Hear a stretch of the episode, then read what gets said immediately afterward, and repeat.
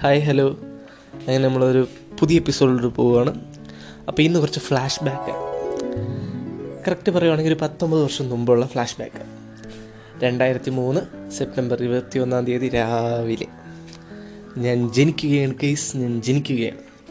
അങ്ങനെ ജനിച്ച് കഴിഞ്ഞതിന് ശേഷം അമ്മൂമ്മയുടെ കയ്യിലാണ് ആദ്യമായിട്ട് കൊടുക്കുന്ന സമയത്ത് അല്പം വെയിറ്റ് കുറവുണ്ടെന്നും ശ്വാസം എടുക്കാനുള്ള ബുദ്ധിമുട്ടുള്ളത് കൊണ്ടും വിറ്റമിൻ ഡിയുടെ കുറവുള്ളത് കൊണ്ടും എന്നെ പുഴുങ്ങാനായിട്ട് ഇൻക്യുബേറ്ററിൽ കൊണ്ടുവച്ചു.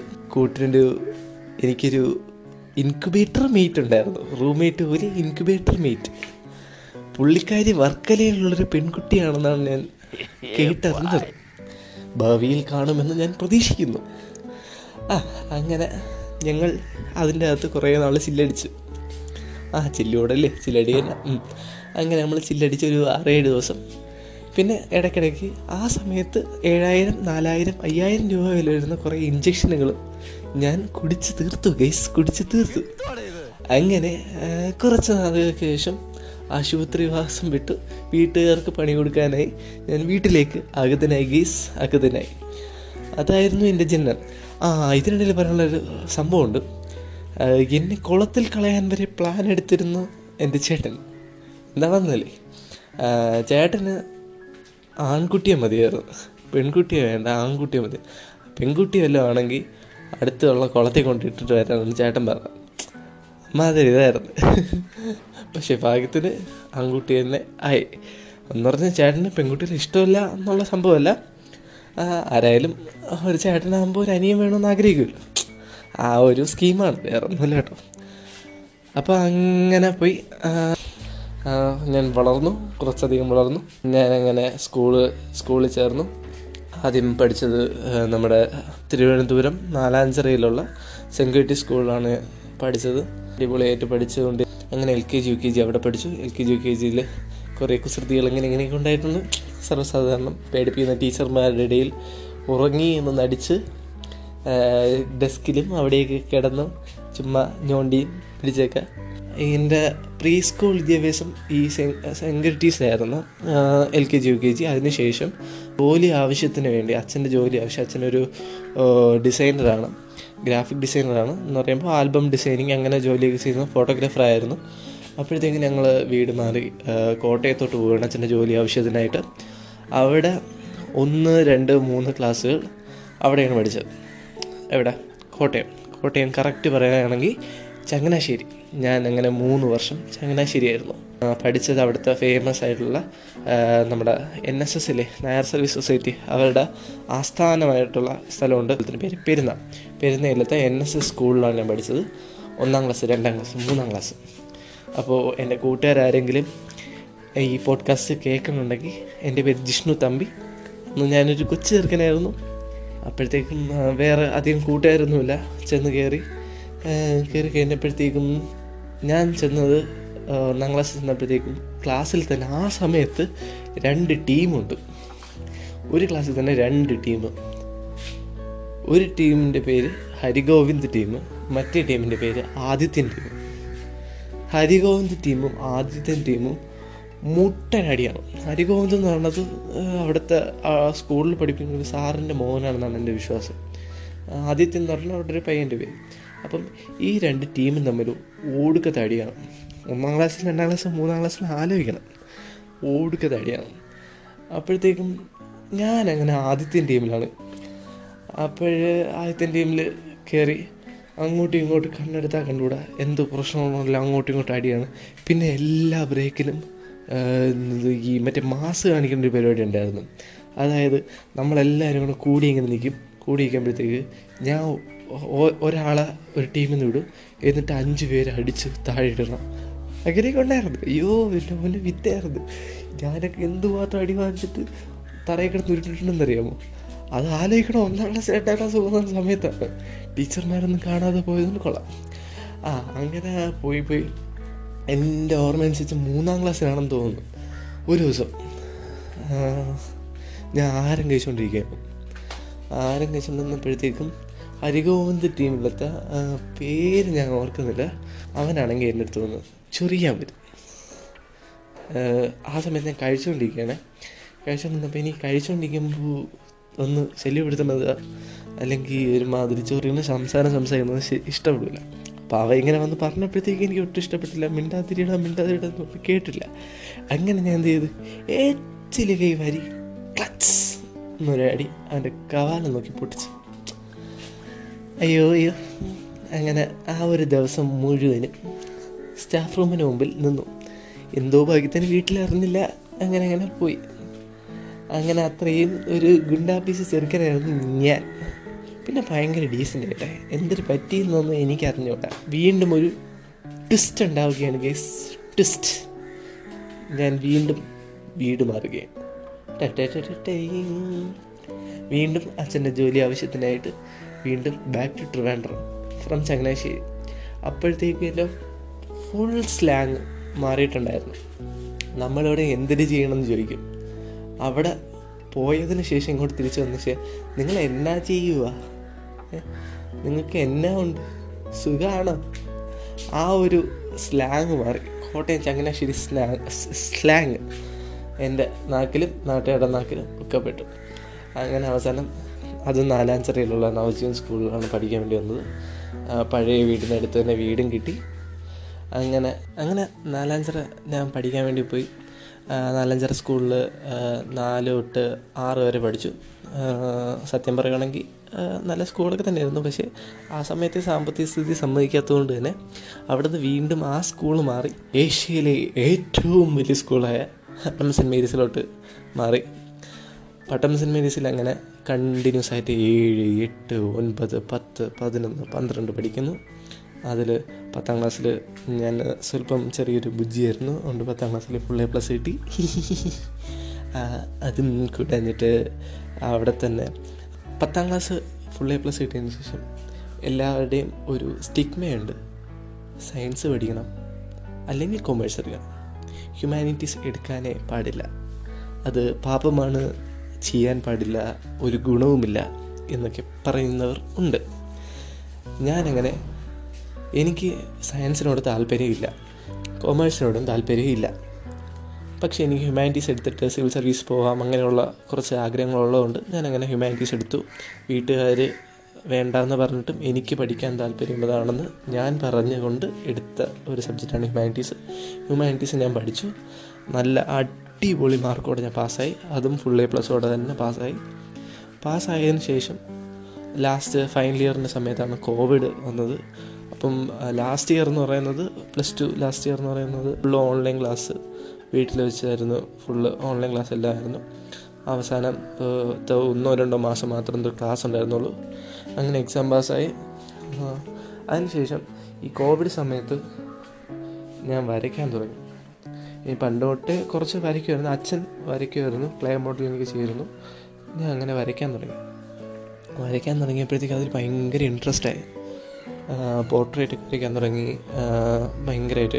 ഒരു ദിവസം ഒരു പോർട്രേറ്റൊക്കെ വീതം വരയ്ക്കുമായിരുന്നു. അങ്ങനെ നടന്മാരുടെ പടം അങ്ങനെ വരയ്ക്കുമായിരുന്നു. അപ്പോൾ ഈ ആർട്ട് ഫീൽഡിലോട്ട് ഭയങ്കര താല്പര്യം, എന്തെങ്കിലും അതിലായിത്തീരണം, അത് ഭയങ്കര സമാധാനം തരുന്നതായിട്ട് ഒരു വർക്ക് ചെയ്ത് കഴിയുമ്പോഴത്തേക്കും ഒരു ആത്മസംതൃപ്തി അത് ഭയങ്കരമായിട്ട് കിട്ടാൻ തുടങ്ങി. അത് ചെയ്തു തുടങ്ങിയപ്പോൾ പിന്നെ വീണ്ടും വീണ്ടും പുതിയ സാധനങ്ങൾ പഠിക്കണം. അങ്ങനെ സംഭവം. അങ്ങനെ ഞാൻ ആലോചിച്ചു, ഈ സിവിൽ സർവീസ് എല്ലാവരും എടുക്കണമല്ലേ, ഈ സിവിൽ സർവീസും ഇതൊക്കെ പഠിച്ചിട്ട് എന്ത് നേടാനാണ്, ഒരു IAS ഓഫീസർ ആയെന്ന് തന്നെ വിചാരിച്ചു. മോളിൽ ഇരിക്കുന്ന രാഷ്ട്രീയക്കാരൻ്റെ എല്ലാം കേൾക്കാൻ വേണ്ടി മാത്രം നിൽക്കുന്ന ഒരു സംഭവം. സയൻസ് എടുത്തതിൻ്റെ ഡോക്ടർ എൻട്രൻസ് വാങ്ങത്തില്ല, ഇതേപോലെ അങ്ങനെ പോകും. അതുകൊണ്ട് അതും വേണ്ടാന്ന് വിചാരിച്ച് അങ്ങനെയാണ്. അതുകൊണ്ടാണ് സയൻസ് എടുക്കാത്തത് തന്നെ. ഇപ്പം നമ്മൾ ഹ്യൂമാനിറ്റീസിലല്ലേ എത്തിക്കാം. അങ്ങനെ ഞാനാണെങ്കിൽ രണ്ടും കൽപ്പിച്ച് ഫൈൻ ആർട്സ് പഠിക്കാമെന്ന് വിചാരിച്ചു. പിന്നെ ചോദിച്ചാൽ ഫൈൻ ആർട്സിന് ഒട്ടും ഇങ്ങോട്ട് ഭയങ്കരമായിട്ട് സ്കില്ലുള്ളവർക്ക് ഫൈൻ ആർട്സിലോട്ടൊക്കെ കയറിയിട്ട് കാര്യമുള്ളൂ. അങ്ങനെ ഫൈൻ ആർട്സ് എന്ന മോഹം അവിടെ ഉപേക്ഷിച്ചിട്ട് ഡിസൈനിങ് ആനിമേഷൻ ആ ഫീൽഡിലോട്ട് കടക്കാൻ വേണ്ടിയുള്ള ഒരു ശ്രമത്തിൽ അങ്ങനെ ഞാൻ ഡിസൈനിങ് ആനിമേഷൻ പഠിക്കാൻ വേണ്ടി വന്നപ്പോഴത്തേക്കുമാണ് ഇങ്ങനെ ഞാൻ ആ സമയത്ത് എന്നെ ഒരു ഡിസബിലിറ്റി ഉള്ള കുട്ടിക്ക് സ്ക്രൈബായിട്ട് ഡിഗ്രി എക്സാം എഴുതാനായിട്ട് എന്നെ വിളിച്ചു. അതായത് സ്ക്രൈബ് എക്സാം വിളിക്കുന്നതിൻ്റെ നിയമം എന്ന് പറയുമ്പോഴത്തേക്കും ആ എഴുതുന്ന കുട്ടിയെക്കാട്ടിയും 1 വയസ്സ് ഇളയതായിരിക്കണം ക്വാളിഫിക്കേഷൻ ഇളയതായിരിക്കണം.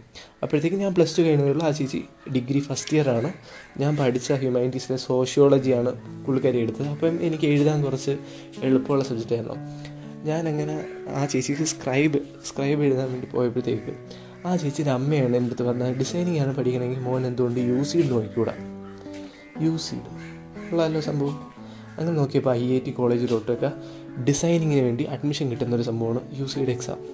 UCD എക്സാമിനെ കുറിച്ച് പഠിച്ചു വന്നപ്പോഴത്തേക്കും ഞാൻ അച്ഛനടുത്ത് പറഞ്ഞ് അച്ഛ ഇങ്ങനൊരു എക്സാമുണ്ട് എനിക്ക് ചേർന്നതാണ്. അപ്പം അച്ഛൻ അപ്പോഴത്തേക്ക് എൻ്റെ അടുത്ത് കളിയായി, നീ എന്തോന്നില്ല ഒന്നിൽ ഉറച്ചെന്നില്ല. അപ്പം ഞാൻ പറഞ്ഞ അച്ഛ ഇത് തന്നെ സംഭവം. അങ്ങനെ ഞാൻ UCD എക്സാമിനെ കുറിച്ച് നോക്കിയപ്പോഴത്തേക്ക് അച്ഛൻ്റെ ഒരു ഫ്രണ്ട് UCD പോലെ തന്നെ നാഷണൽ കോളേജിലോട്ടുള്ളൊരു എക്സാമുണ്ട്, NID, national institute of design. ഡിസൈൻ്റെ പ്രിലിമിനറി ടെസ്റ്റ്, അങ്ങനെ എൻട്രൻസ് ടെസ്റ്റ് ഉണ്ട്. അപ്പം ഈ ടെസ്റ്റ് എഴുതി പാസ്സായാലേ ഈ കോളേജുകളിൽ അഡ്മിഷൻ കിട്ടുള്ളൂ. അപ്പോഴത്തേക്കും അത് ഡിസൈനിങ്ങിന് ഭയങ്കര ചാൻസ് ഉള്ളതാണ്. അങ്ങനെ ഞാൻ പഠിക്കാനുള്ളൊരു ആഗ്രഹത്തിൽ ഞാൻ അച്ഛൻ്റെ പറഞ്ഞു, അച്ഛൻ ഇതാണ് സംഭവം, എനിക്കിത് പഠിക്കാൻ എനിക്ക് താല്പര്യമുണ്ട്, എന്നെ ഇതിനെ ചേർക്കണം. അങ്ങനെ ഞാൻ NID പഠിക്കാനായിട്ട് പോകുന്നു. NID എൻട്രൻസിന് പോകാൻ വേണ്ടി ആ സമയം ഭയങ്കര ലേറ്റായിപ്പോയി. ജാനുവരിയിൽ എക്സാം, ഞാൻ ഇതിന് വേണ്ടി തയ്യാറെടുക്കുന്നത് ഏകദേശം ഒക്ടോബർ-നവംബർ സമയം. ആ സമയത്ത് കോച്ചിങ് ഇൻസ്റ്റിറ്റ്യൂട്ടിലോട്ട് അടുക്കാൻ പറ്റില്ല. കാര്യം എന്ന് പറയുമ്പോഴത്തേക്കും മരണ ഫീസ് 2 മാസത്തേക്ക് 50-60 പറയണുണ്ട്. അപ്പം അത് താങ്ങാൻ പറ്റാത്തതുകൊണ്ട് എനിക്ക് വാശി കയറി ഞാനിരുന്ന് പഠിച്ച് NID പ്രിലിമിനറി ടെസ്റ്റ് പാസ്സായി.